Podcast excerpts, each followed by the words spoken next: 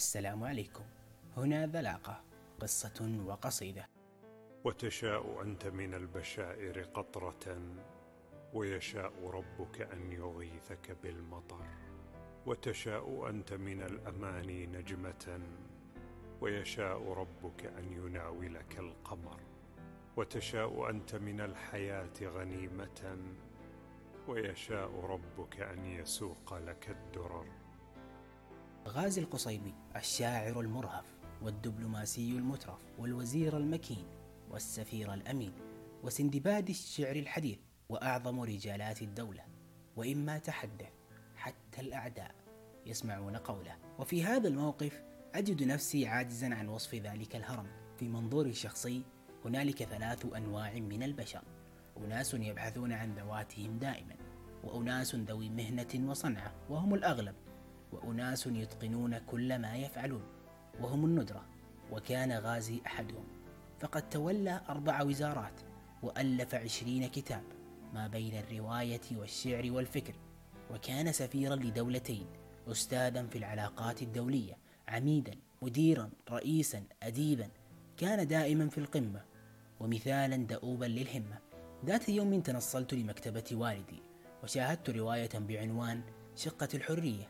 لغازي القصيبي كنت صغيرا لا أفهم معنى الاشتراكية أو اليسارية أو السلفية لكنني استعجبت من عمق فكر الكاتب وإبحاره في تعريف كل حزب وتيار ومن أسلوبه الجاذب في طرح أيقونة أبي شلاخ المغوار.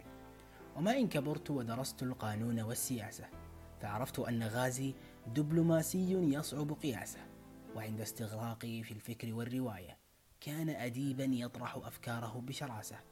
ونما حبي للشعر والغوص فيه وحينها علمت أنه ظاهرة شعرية تستحق الدراسة. وحين أقول بأنه ظاهرة شعرية فأنا لا أبالغ. فلغازي عندما كان سفيرا للمملكة في بريطانيا قصيدة بعنوان شهداء نشرها إبان قيام الفلسطينية آيات الأخرس بعملية استشهادية. وعلى إثر تلك القصيدة ثارت جماعة الضغط اليهودي أو ما يسمى باللوب الصهيوني.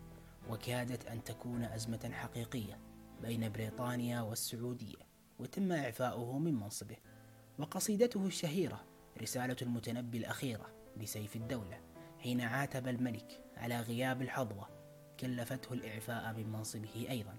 كان عتيدا في الدفاع عن مبادئه شديد اللهجة في قصائده وفائض العاطفة في أبياته وغزير الحكمة في مقولاته وحتى الأعداء يشهدون بشرف الخصومة عند ملاقاته ومن صعوبة مجاراته.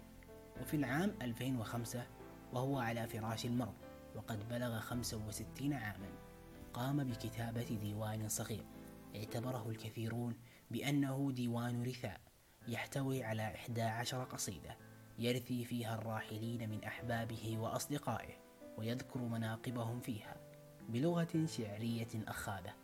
وأحد من رثاهم الدكتور غازي كان هو نفسه بقصيدة كانت على طاولة النبلاء ومحور نقاش الأدباء وكأنه ينعي نفسه إلى نفسه وإلى زوجه وأبنائه ووطنه وهي بعنوان حديقة الغروب. خمس وستون في أجفان إعصاري. أما سئمت ارتحالا أيها الساري؟ أما مللت من الأسفار ما هدأت إلا وألقتك في وعثاء أسفاري. أما تعبت من الأعداء ما برحوا يحاورونك بالكبريت والنار؟ والصحب أين رفاق العمر؟ هل بقيت سوى ثمالة أيام وتذكار؟ بلى بل اكتفيت وأضناني السرى. وشكى قلبي العناء ولكن تلك أقداري.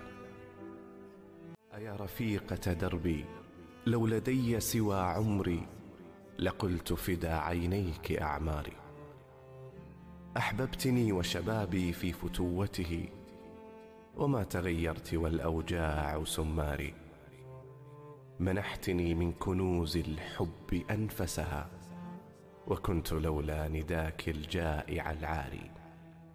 ماذا أقول؟ ماذا أقول وددت البحر قافيتي والغيم محبرتي والأفق أشعاري؟ إن سألوك فقولي كان يعشقني بكل ما فيه من عنف وإصرار. وكان يأوي إلى قلبي ويسكنه وكان يحمل في أضلاعه داري. وإن مضيت فقولي لم يكن بطلا. لكنه لم يقبل جبهة العار.